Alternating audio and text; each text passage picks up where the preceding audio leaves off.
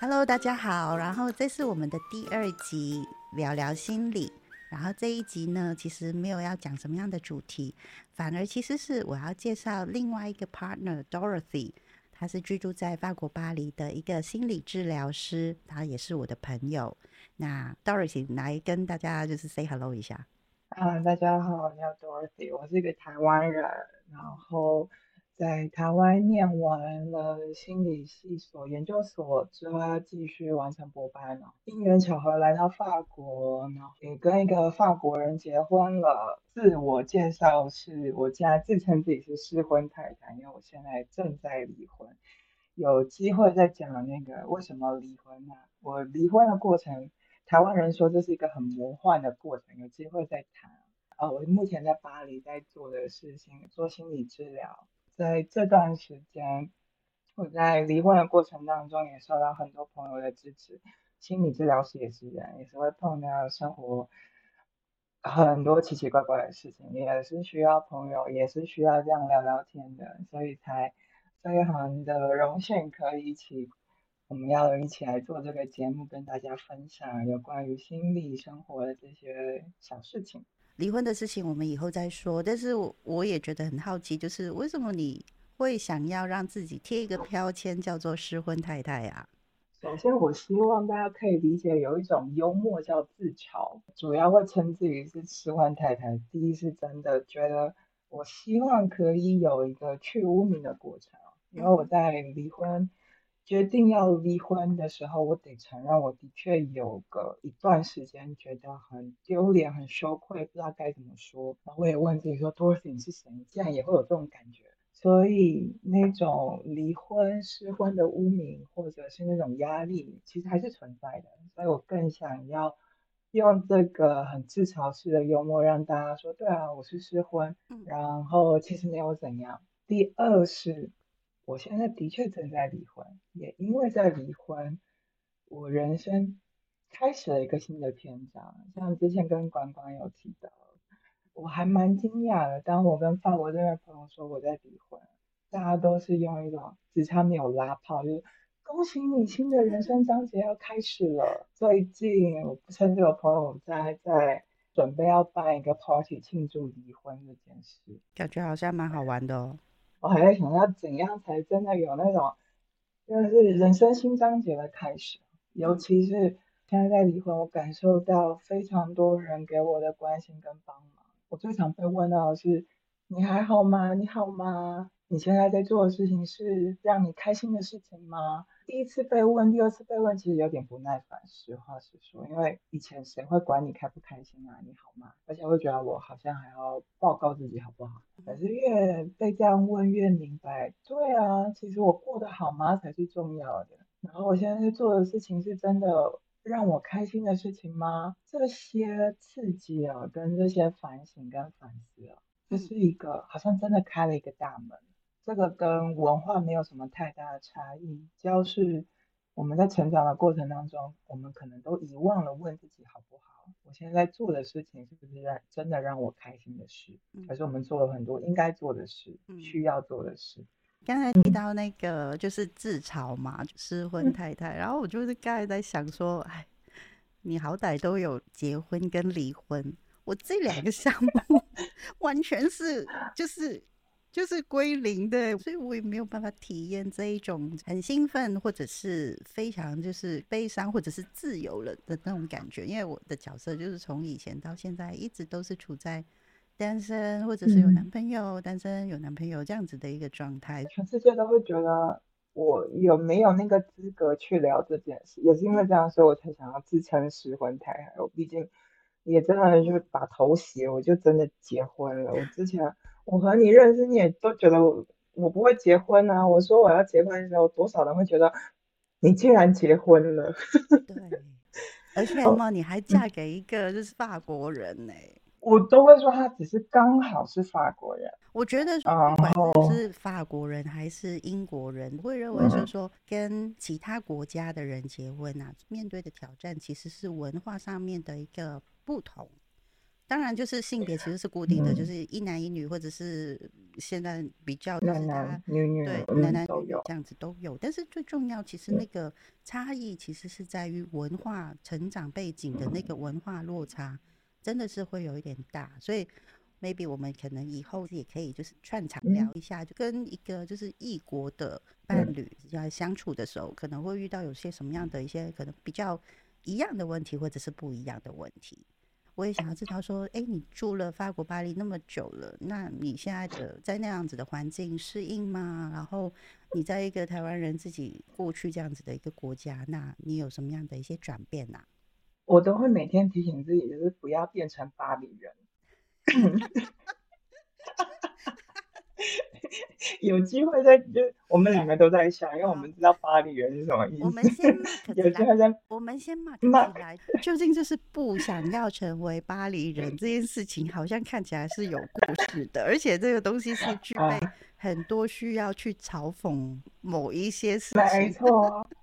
尤其是我每次，比如说我这一年开始努力交朋友，因为我之前的因为婚姻关系，我前夫非常可怕，我是所有的朋友被切断，所以我才嗯跟你这么久没联络。总嗯算离婚了，我开始在交朋友。每次碰到法国人的时候，他说如何就是有成为法国人吗？喜欢巴黎吗？然后我都会笑说，对啊，我每天都很努力，不要成为巴黎人。所有人基本上都笑，觉得非常好，你很棒。我们先聊一下，就是我们这一个 podcast 的一个背后动力了，因为呃，我跟 Dorothy 从去年开始比较密集的电话上面的一个互动，那后来其实是上个礼拜，然后 Dorothy 传了一段讯息给我，就是聊到就是说你有一个就是学姐好像有一个独立书店，你想要跟学姐那边做一些读书会，跟台湾这边的人，然后去做一些可能内容上面的分享。所以我看到读书会的时候，其实我有点眼睛一亮，就是觉得说，哎，那是什么东西？后来就决定说，哎，那不如我们就是来录一个 podcast 好了，然后就是是把一些我们的想法，我先介绍一下我学姐们的独立书店哦，在淡水叫无论如何。然后合作的契机是我前几年回台湾发表我在法国的研究，然后研讨会上又跟学姐聊到天，然嗯后那时候台湾疫情嘛是很严重的，然后我这个学姐她呃现在是智商心理师，然后同时他们本身是护理人员、护理师，所以嗯。他们以淡水的独立书店作为一个居家护理师的一个基地，然后所以就会分享一些卫教的讯息，然后嗯。就邀请我讲一些法国这边在疫情期间做了哪些事，然后也帮他和法国这边的护理师工会做一些串联。其实法国这边对护理师也是非常苛刻的哦，也嗯是因为相当的苛刻，所以觉得哦。也很想要帮他们做一些事情，这样，所以我们办了几次分享会，跟毕竟法国这边资源比较多，然后拿到疫苗，怎么样打疫苗啊这些过程。后来呃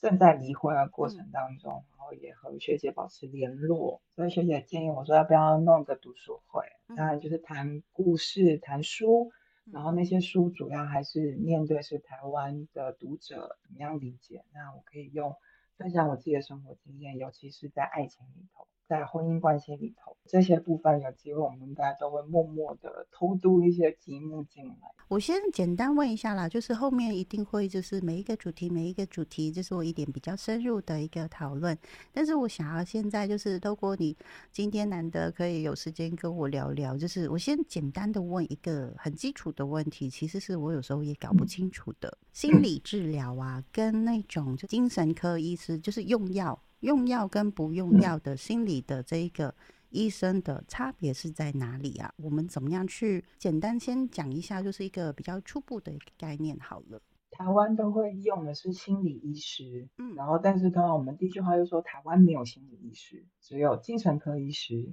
然后因为主要呢会分成两个比较大的系统，一个比较是医疗系统，然后另外的就很多杂七杂八的，但是在台湾基本上只我们通常都会想说，呃，健保没有给付这样是不是医疗行为？主要是在医院里头，所以我们在讲的心理医师的想象啊、其实，在台湾的职位是精神科医师，他们可以开药，然后然而要做治疗，所谓的治疗就比较像是电影我们会看到那种，就是两个人坐在沙发上啊，在谈话，或者是我们的呃学校里头会有辅导老师也是用谈话。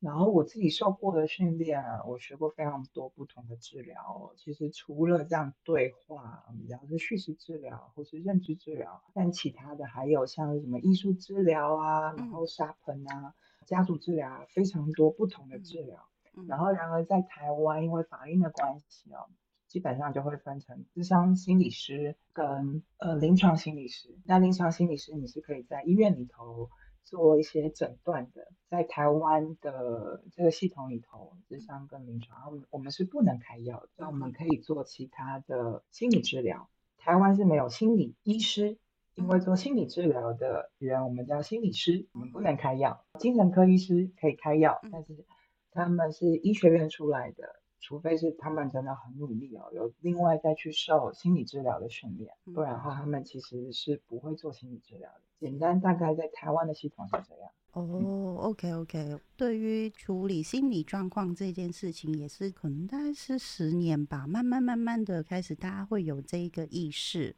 而且非常需要。以前就是大家都只会觉得说啊，你放下啊，你看开一点呐，不要那么执着啊。你睡不好是不是？那给你一颗安眠药啊，或者是吃个史蒂诺斯啊这样子的东西。这样，我觉得说以后有机会的话，可以慢慢一个主题一个主题这样子再聊。有一个东西我想要讲，我相信可能现在有很多的听众都是想要理解心理健康相关的知识，因为我接到很多的个案。在我跟我做咨询，不是治疗，只是咨询，问一些相关的知识的时候，他们其实常会说，啊，其实是我妈妈需要啊，其实是我爸爸，其实是我老公，其实是别人需要。那如果我们可以让这个环境可以对心理健康有更多的认识的话，就我就不需要碰到那种，其实我知道问题不是你，不在你身上，而是身旁的人，让大家都对自己的心理健康有一定的认知跟多一些关注。那大家当然就会更开心、更健康啊。其实你刚才提到一个很重要的点，就是说可能去看。心理智商，或者是心理治疗，或者是任何的一个精神科医师的时候，有可能其实不是当事人有问题，而是当事人周边的家庭或者是父母有问题。我们过去啊，就是比较可能因为台湾也有自己的一个传统的文化，我们以为其实是老一辈的文化传统的东西所带下来的，我们并没有了解到哦，原来其实是心理健康上面其实是有。需要被处理，甚至要怎么样陪伴，连陪伴其实都都是很难的。突然间让我想到，就是我跟某一前任的时候讨论过陪伴这个话题，不太敢去讨论，因为那时候其实我遇到一个状况，我从大学毕业之后认识的一个朋友，然后一直到现在，他其实在去年疫情的时候，他不是疫情离开，而是他心肌梗塞离开这样子。在我的情绪处理上面，其实是我知道我要怎么样去呃面对这一个朋友的离开。但是我在跟我的前任在讨论，告诉他我遇到生命当中这一个就是很重要的朋友离开的时候，他当场就是傻住了，他完全不知道怎么样去做一个陪伴，他是完全不想要去接触，他的不想是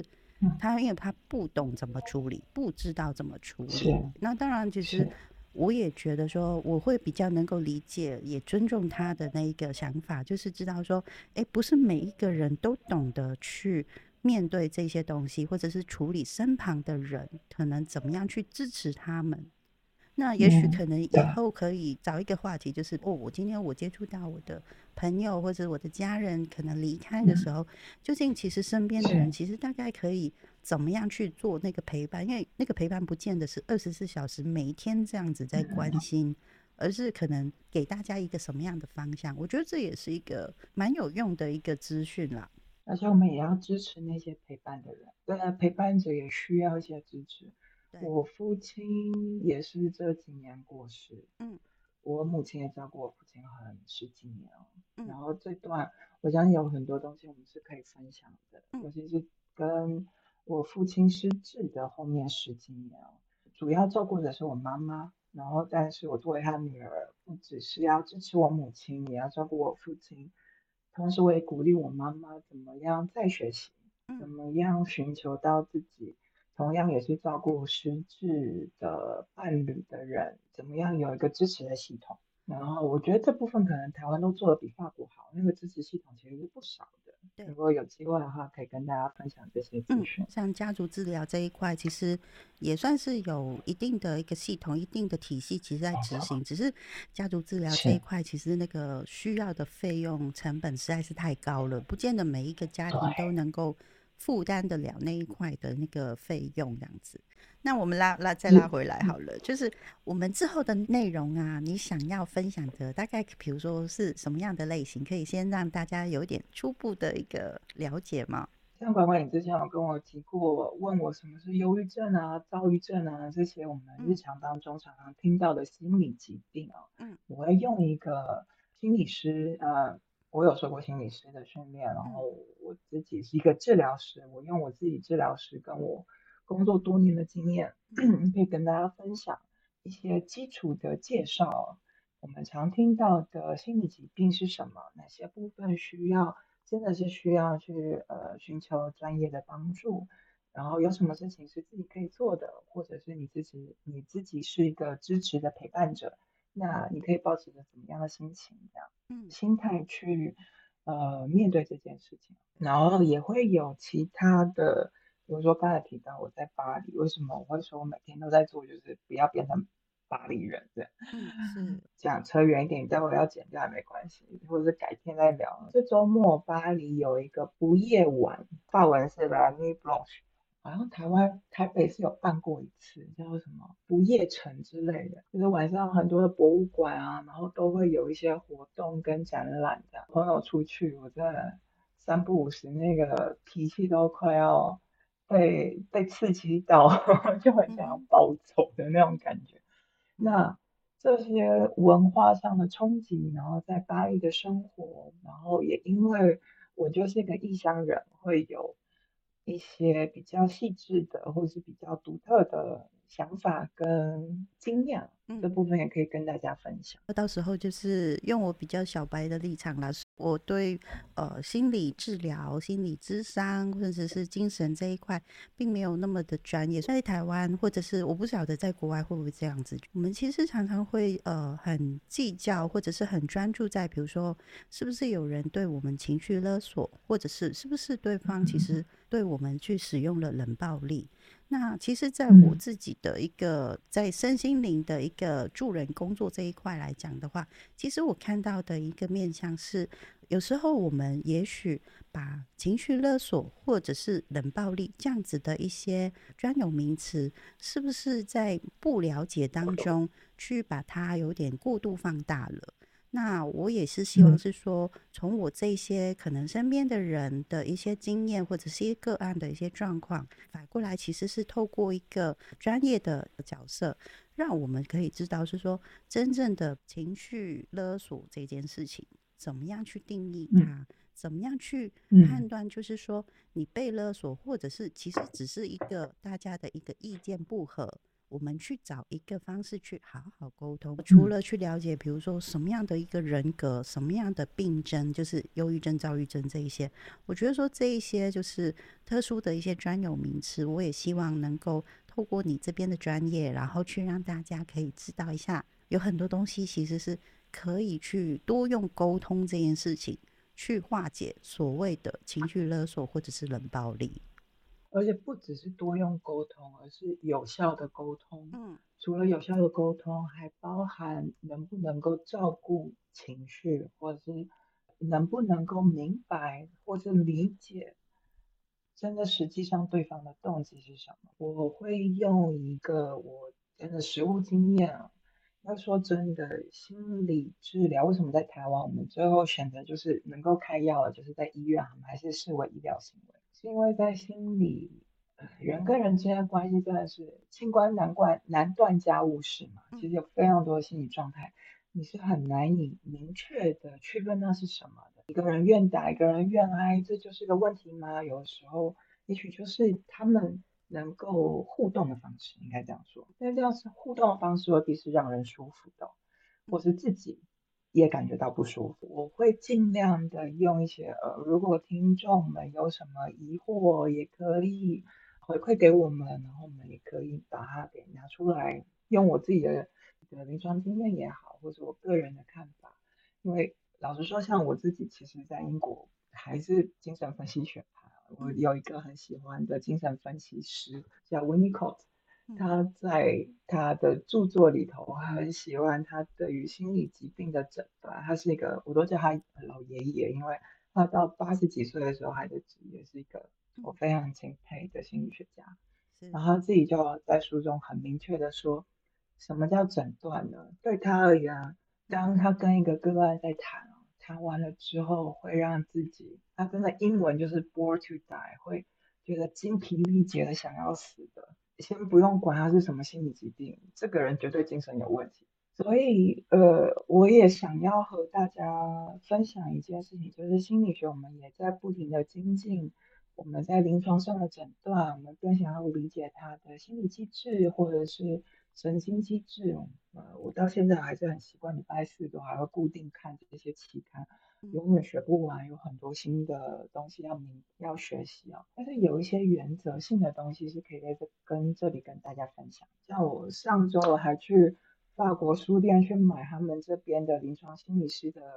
就是考试的图书，嗯，他的那个教科书，考试会考什么这样。嗯，你看哇，那不是我以前念医学院要念背的东西吗？然后也好，像十几年没念了，再来复习一下也好。然后也有另外一个系统是精神分析，之后的几集有机会我再介绍，有真的是琳琅满目，非常的多。然后包含我现在在用的，可能台湾人比较有听过的是被讨厌的友情，它其实也是阿德勒学派。嗯，有嗯对，有非常不同的学派。像我自己，我自己作为一个治疗师，我其实我很宠我的个案，所以基本上是以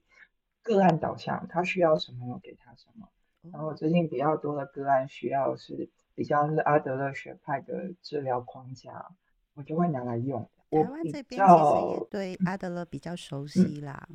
哦，真的吗？那太好了，我可以理解，可能亚洲社会会比较需要阿德勒。你这样讲到阿德勒的时候呢，快结束之前，我要告诉你我喜欢哪一个，就是有一个行为学派，呃，行为主义吧，他的那个祖师爷是 Albert Ellis。哦。为什么喜欢他好不好？因为 Albert Ellis 那个阿尔伯特爱丽丝，因为他是天秤座。你知道我前夫也是天秤座，是是是是，因为我我是天秤座嘛，所以你知道吗？我看了好几个学派的一个就是祖师爷，讲说怎么都没有天秤座，怎么都没有天秤座，然后就看到哦，有一个天秤座了，然后我就赶快去找了这一本书，然后我就买了一本电子书。我看了一下，我就觉得说，我好喜欢他哦，因为那本书里面呢，充满了两个字，就是优雅、优雅、优雅。然后我就觉得说，哦，他真的是个天秤座诶，因为天秤座的人其实常常都把优雅这件事情挂在嘴巴里面，这样子。我前夫逼婚的原因是他觉得我够优雅吗？嗯哼嗯哼。我知道对你们而言真的很重要。讲到阿德勒，我就要告诉你一件事，就是阿德勒跟我们两个都是一样，是属于风象星座。真的很务实哎，他也是风象星座的。我居然知道的是这种，就是很很不相关的。聊八卦比较开心吧？他是什么？双子吗？不是，水瓶。哦，难怪。哦，好像可以想象，在快结束的时候告诉你们，以前呢，我一直觉得说我对老佛爷弗洛伊德对他有一种没有那么的喜欢，然后因为他讲的所有的东西，就是只要一根根的东西就是阳具，然后有洞的东西就是阴道这样子，就是我觉得说所有的东西其实连接性这件事情，那当然我觉得性是一个很需要的东西，但是为什么弗洛伊德那么爱提到性这个东西？后来我就 Google 了一下他，哦，我知道了，因为他是金牛座。对，我自己念精神分析，我自己念的方式是在念弗洛伊德的东西，是拿来骂的，拿来批判的。你你批判的越好，你骂的越好，代表你念的越好。因为其实弗洛伊德晚年的所有的理论跟著作，其实都他的徒子徒孙们都要帮他修改。然后有机会也再跟你分享。我有一次在巴黎看到一个弗洛伊德的特展，看到很珍贵那时候的录影，我在跟你分享我对他的想法。我完全可以相信他是金牛座，天蝎座的对宫是金牛。我套用就是我们的唐国师说的，就是天蝎座的人其实是一个情欲的部分，但是呢，在金牛座的部分呢，其实是走肉欲的。就是 很务实的肉欲型。弗洛伊德是金牛座的时候，又套用唐唐国师讲的这句话的时候，我想说，哦，原来是这样哦。就是某一个点，其实我有点小小的解开，就是说，哦，为什么他？当然，他还有跟他的当时的历史的背景，然后他家里头的文化，就是他跟他妈妈的关系。然后后来他跟他的就是太太的关系等等的，就是当然会有很多的一些另外的一个故事延伸。但是他的个人的 base 来讲，我想说，哦，太阳金牛的人本来其实就是真的是这一块当中是真的是比较强烈。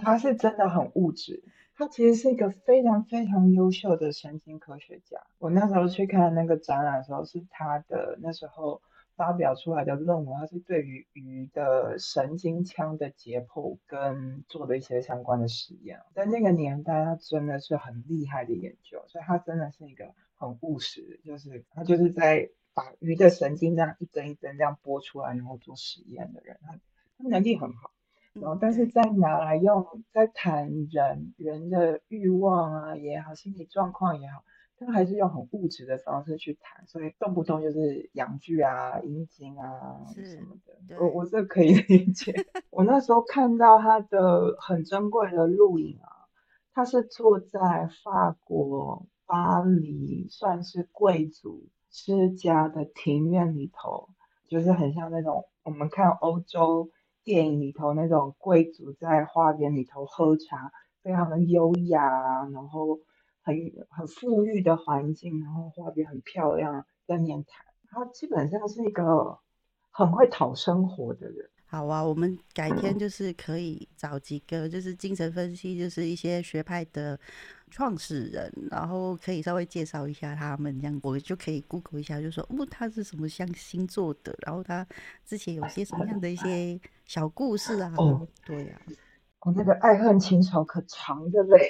对对，包括连荣哥也是有一点爱恨情仇嘛。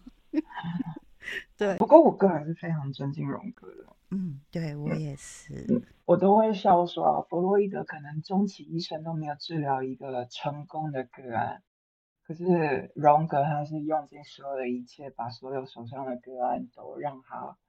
他的生命可以继续往前。所以，作为一个治疗师，我是非常尊敬。荣格的这样，嗯，有机会再跟大家分享。我们就是来看看下一次，就是我们正式要录一些就是具备一个主题性的内容的时候呢。由你来去是用一个比较专业的一个角色，然后去分享给大家，然后我就在旁边就是用小白呀，用身心灵啊，用一些有的没的，比如说什么生命灵数这样子，我会很努力的让你们都听得懂。我我不知道我的专业可以到哪一种程度，但是我会尽可能的用。用用最简单、最白话的方式让大家知道有一个基本的概念。好哦，好哦，那我们就是这一集就是先录到这里了，因为我也要就是后面要稍微剪接一下这样子。等到我们下一集，应该就是可以赶快再出来内容了。那就先这样喽。好，哦，OK，好，拜拜，拜拜。